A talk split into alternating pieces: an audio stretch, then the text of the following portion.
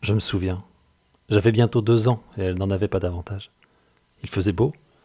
Je terminais le grand livre des couleurs pour la quatrième fois consécutive quand elle se retourna vers moi et m'annonça, avec cette tendre brutalité que savent souvent trouver les enfants trop libres et les hyènes Gaga gaga pulpe À l'époque, je n'ai pas su quoi répondre, mais aujourd'hui, je lui dirais sûrement, et les yeux dans les yeux Hein? Facile à dire?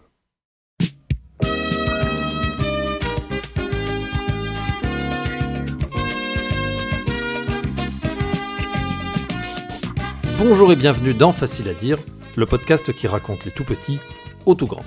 Je suis Vier et j'ouvre avec cet épisode un de ces diptyques audacieux dont vous allez découvrir que j'ai le secret. Afin de comprendre comment que ça se met à causer un bambin, posons-nous la bonne question. Le langage. C'est que, que, quoi.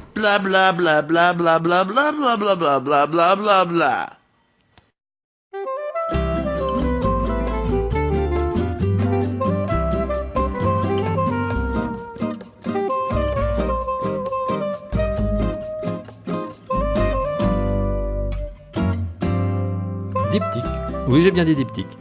Parce que, avant de lancer un 13e épisode qui vous détaillera par le menu les étapes approximatives de l'acquisition du langage de bébé, je vous propose avec ce 12e opus de fouiner dedans les concepts et théories de gens partis à la conquête des sources du langage humain. C'est un peu comme chercher les sources du Nil, avec moins de crococo, de crococo, de crocodile. Pour débuter, une petite définition de derrière les fagots. Qu'entends-je par langage? Afin d'éclaircir cela, je vais aller piocher chez ce bon Ferdinand de Saussure, linguiste helvète s'il en est. Vous ne pouvez pas le voir derrière vos écouteurs, mais je fais des efforts surhumains pour ne pas me laisser aller à un bon calembour avec le nom de ce brave homme. C'est aussi ça, le XXIe siècle, la maîtrise de soi, en toutes circonstances, et le respect de la personne humaine. Mais ça reste un peu rigolo comme nom, Saussure, parce que ça fait penser à des... Hein? Non, non, ça, euh, ça fait pas penser. Donc Ferdi propose le langage comme une faculté générale d'échange au moyen de signes. En gros, dès qu'il y a tentative de communication, il pourrait y avoir début de langage. Tout l'enjeu sera alors de se mettre d'accord sur les signes, leur utilisation et leur interprétation. Et les signes peuvent être fort multiples et bien différents. Ils naissent dans la communication des premiers mois et sont essentiellement basés sur le corps, les expressions du visage, les intonations des pleurs, des rires, et les premiers tests de sons sortant de bébé et qui ressemblent de près ou de loin à des larcènes. La manière de se serrer contre l'adulte, la tension du petit, voire même sa respiration, peuvent aussi être interprétés et en cela devenir des outils de communication. Et puis en grandissant, on va de plus en plus axer l'attention des échanges sur la parole et le langage articulé. J'y reviendrai sûrement dans le prochain épisode, mais je pense que c'est un peu dommage de garder cette fixette sur le blabla. Alors c'est pas un gars qui bricole des podcasts qui va vous dire que la voix s'est dépassée, mais le langage corporel, c'est un vrai geyser de communication auquel on ne prête pas assez souvent l'attention qu'il mérite. J'en profite également pour préciser que si je parle de parole, j'y inclus les langues des signes. Les conséquences de l'apprentissage d'une telle langue sont très similaires à celles de leurs consoeurs plus sonores. Ce sont là également des codes, le choix d'un son ou d'un geste organisé grammaticalement. Alors quoi qu'il en soit, c'est l'ensemble de signes reconnus par une communauté fabrique une langue. Un bébé va naître dans une communauté particulière. Par communauté, je ne parle pas seulement d'un pays, qui n'est quasiment jamais une zone de langue unique. Une communauté sera, dans ce cas, là où on utilise les mêmes signes pour se comprendre. J'espère que je vous ai pas perdu parce que c'est plutôt simple, mais je suis pas certain de l'expliquer bien clairement pour autant. Après, je sais que j'ai un auditoire de qualité, donc euh, je vous fais confiance. hein. Flat, flat, flat. La grande question est donc comment, grâce à quoi ou à qui, bébé passe de la gueulante natale à un exemplaire d'Homo sapiens tel votre serviteur et son élocution laconiquement légendaire? Parce que quels que soient les concepts hein, développant l'acquisition du langage, il s'agit d'un apprentissage sans cadre formel très établi. Apprendre à écrire nécessite un passage à l'école où des leçons particulières est dédiées à cela. L'étude profonde et structurelle de la grammaire se fait également lors de la scolarisation. Mais bien avant de tomber nez à nez avec un Becherel, l'enfant a souvent déjà acquis ces règles implicitement. Masculin, féminin, place du verbe dans la phrase, conjugaison, syntaxe. Il sait se faire comprendre et a dû pour cela organiser sa communication avec les signes de son entourage. Car il y a une similitude frappante entre le jeune enfant et l'adulte. La compréhension du langage est toujours meilleure que sa production, c'est-à-dire qu'on comprend toujours mieux qu'on ne s'exprime. Vous pouvez lire ou entendre des articles scientifiques ou des poésies et en saisir le sens ou être profondément touché par l'écriture par une langue particulière. Pour autant, pouvoir vous exprimer de la même façon, disons que au mieux, c'est pas gagné. Eh bien, pour votre, vos ou les enfants des autres, c'est la même. Ils comprennent assez vite beaucoup de choses, mais savent-ils en dire quoi que ce soit avec des mots, donc des signes, semblables? À l'écoute des différents ou autres cacalope, je m'autorise à dire que non. Pas du tout. C'est même très décevant. Hein enfin, oui, quoi. Neuf mois pour ça? Vraiment? Mais bon, n'oublions pas que le petit n'use pas uniquement de mots, mais bien de tout son corps, pour nous faire passer des messages.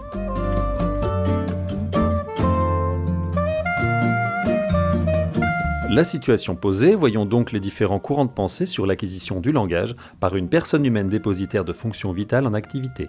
Dans les années 1920, le psychologue et pédagogue Lev Semyonovitch Vygotsky développe une théorie dite interactionniste. Pour lui, le langage a une origine sociale. L'enfant est le fruit d'un réseau. Il arrive dans une famille et donc un ensemble de personnes communiquant les unes avec les autres. Pour Vygotsky, le langage a deux racines, une verbale, la communication avec l'entourage, et une intellectuelle, la construction interne et personnelle à l'enfant de ses représentations du monde, des mots qu'il comprend pour le nommer et plus tard interagir avec. Dans ce cas, le petit a besoin d'une relation asymétrique avec l'adulte. Il a besoin d'un expert, donc ici nous, pour développer ses capacités. Notre pédagogue nomme cela la phase interpsychologique, c'est-à-dire qu'il y a des interactions entre bébé et autrui. Par la suite, l'enfant saura également faire sans nous et entrera avec perte et fracas dans la phase intrapsychologique. Il fera sa tambouille et ses idées dans sa tête, même si cela ne le rendra pas étanche au monde qui l'entoure. Entre ces deux phases, la période que vivra l'enfant sera nommée zone proximale de développement. Moi je trouve ça assez classe, mais je suis facilement impressionnable. C'est un moment qui peut se constater et être vécu pour tous les apprentissages. Il ne s'agit pas de quelque chose de spécifique au langage. C'est un concept qui, en tant qu'éducateur, me touche particulièrement car il met en question la place, l'implication, l'impact de nos actions sur les apprentissages des petits. D'ailleurs, sans être totalement remise en cause, cette théorie peut être interrogée sur son fonctionnement asymétrique. Un enfant a-t-il toujours et absolument besoin d'un tuteur sachant exactement comment le faire grandir et avancer?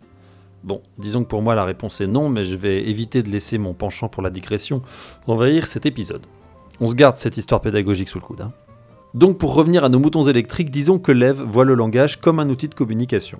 Ça peut paraître évident, mais d'autres théories ne prêtent pas cette utilisation comme finalité au langage. 1936, l'ami Piaget, psychologue entre autres, développe une théorie constructiviste. Elle ne vise pas uniquement l'acquisition du langage, mais ce dernier y a une place. Cela se construit en suivant le développement cognitif. Le développement cognitif étant le développement des sens de bébé, soit sentir, toucher, voir, entendre, goûter, mais aussi mémoriser et plus largement apprendre. Jean Piaget découpe le développement de l'enfant en stades à acquérir. Alors, au début, il y a Geoffroy Guichard, ensuite on passe au Roudourou et puis au Maracagna. Trop bonne vanne de stade. Non, non, en gros, pour être plus clair, c'est comme un Metroid-like. On accède aux zones du monde au fur et à mesure des capacités qu'on débloque. Si vous n'avez pas compris ces dernières phrases, c'est que vous avez dû passer votre temps à lire ou à aller dehors au lieu de jouer aux jeux vidéo. Bah c'est malin. Je vous félicite pas. Donc Piaget voit le langage comme une étape de la construction de la communication. En partant des interactions corporelles réclamant ou partageant des besoins primaires, manger, être protégé, jouer, l'enfant va accéder à la parole en même temps que ses représentations symboliques du monde vont s'affirmer. Par exemple, une fois cette phase symbolique acquise, il saura dire ou entendre trompette, tout en rattachant ce mot au fameux instrument avant et non uniquement à une suite abstraite des sons T, R, on, mais cela, c'est pas inné pour Jeannot, c'est par l'échange avec l'adulte et au fur et à mesure des étapes de développement que bébé accédera à cette capacité. Nous continuons notre voyage dans le temps et arrivons aux années 50. Noam Chomsky met en place sa théorie idéiste de l'acquisition du langage. Pour lui, les facteurs introduisant cette faculté de communication sont inscrits chez tous les êtres humains. En gros, les enfants apprennent à parler comme ils apprennent à marcher. Le langage est un peu un programme installé dans bébé mais qui a malgré tout besoin de l'entourage pour offrir sa pleine puissance. Ce que Chomsky présente comme une sorte de grammaire universelle est réactualisé et précisé par l'enfant au fur et à mesure des conversations qu'il aura avec l'adulte. Cette vision du petit homme et de femme en fait un être d'une richesse intérieure gigantesque dès sa naissance. Elle a ainsi pu entrer en conflit avec d'autres représentations de bébés qu'il voit comme étant une page entièrement blanche à remplir.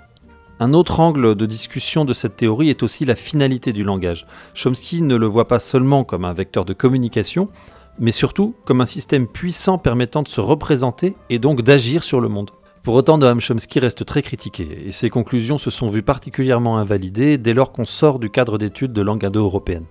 Cette théorie d'universalité grammaticale, même si elle est bien jolie, et semble tous nous lier dans le tendre cocon des sujets-verbes compléments, est fortement remise en cause. Au fur et à mesure, les années, les chercheurs et chercheuses passant, ces théories ont montré leurs limites, mais elles ont permis la mise en place de notre conception contemporaine de cette belle affaire, qui ressemble en gros à bon, oh, ça doit être un peu tout ça. Cette conclusion très école des fans où tout le monde a gagné n'est bien sûr pas sans tension ni chapelle défendant encore et toujours leur bout de gras de concept. Les neurosciences et leurs capacités technologiques apportent un autre regard sur la façon dont le cerveau deal avec le langage. L'interprétation de ces résultats semble accommoder telle théorie ou mettre en cause telle part de concept.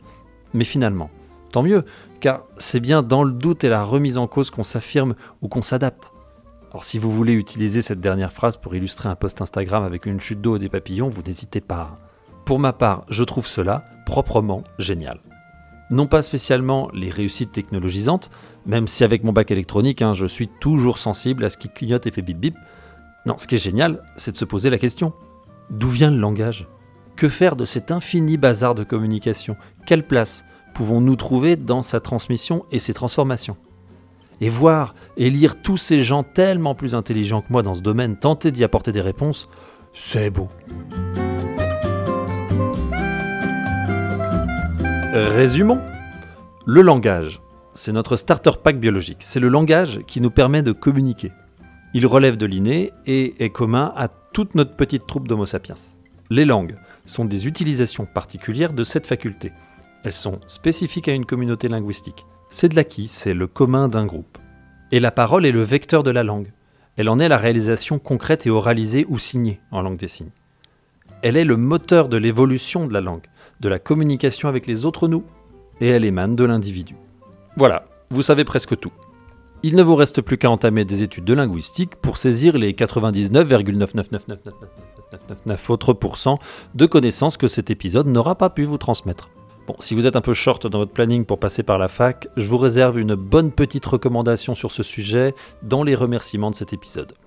Teaser. De ma place d'éduc et peut-être un jour de parent, je ne pense pas qu'il soit impératif de connaître tous les recoins et cachettes conceptuelles sur l'acquisition du langage. Mais comme bien souvent en ce bas monde, écouter des gens qui ont consacré du temps et de la passion à un sujet, c'est faire bouger les choses rangées dedans les boyaux de la tête. Je reste au moins convaincu de ça, c'est dans l'échange que le langage s'éveille et se développe. Que l'on passe par un sourire, un regard, un mot, un geste, c'est dans la façon de tendre cette parole vers l'enfant et dans notre attention à sa manière de la recevoir, puis d'écouter ses réponses, que tout se fabrique et se lit. En gros, c'est en forgeant avec le forgeron qu'on devient forgeron. Et c'est sûrement grâce à tout ça que je peux aujourd'hui vous dire sans frémir que c'est facile à dire.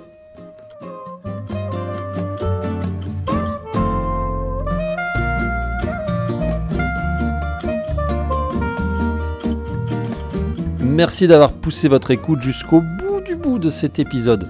Aujourd'hui dans Côté coulisses, sachez que cet enregistrement n'a pas été tout à fait simple car je vis à présent sous un couloir aérien et les avions ne se sont pas privés de passer par-dessus de là le joli micro qui recueille également ma douce voix. Alors j'espère simplement que j'aurai réussi à éviter les quelques vibrations qu'ils produisent et que cela n'aura pas trop tintinabulé euh, au bourdonnement de vos oreilles. Oui, comme vous le voyez, je, J'ajoute des mots qui n'ont pas forcément grand sens les uns avec les autres, mais c'est comme ça que j'évolue dans l'existence en faisant le malin. En tout cas, vous êtes arrivé jusque-là et vous méritez vraiment cette fameuse recommandation. Et aujourd'hui, je vais vous parler de la chaîne Linguisticae, qui est une chaîne YouTube que je vous surconseille. Ça parle de linguistique et de langue en général, et c'est extrêmement bien fait. C'est de la vraie bonne vulgarisation qui fait confiance à son spectateur, et rien que ça, c'est ultra chouette.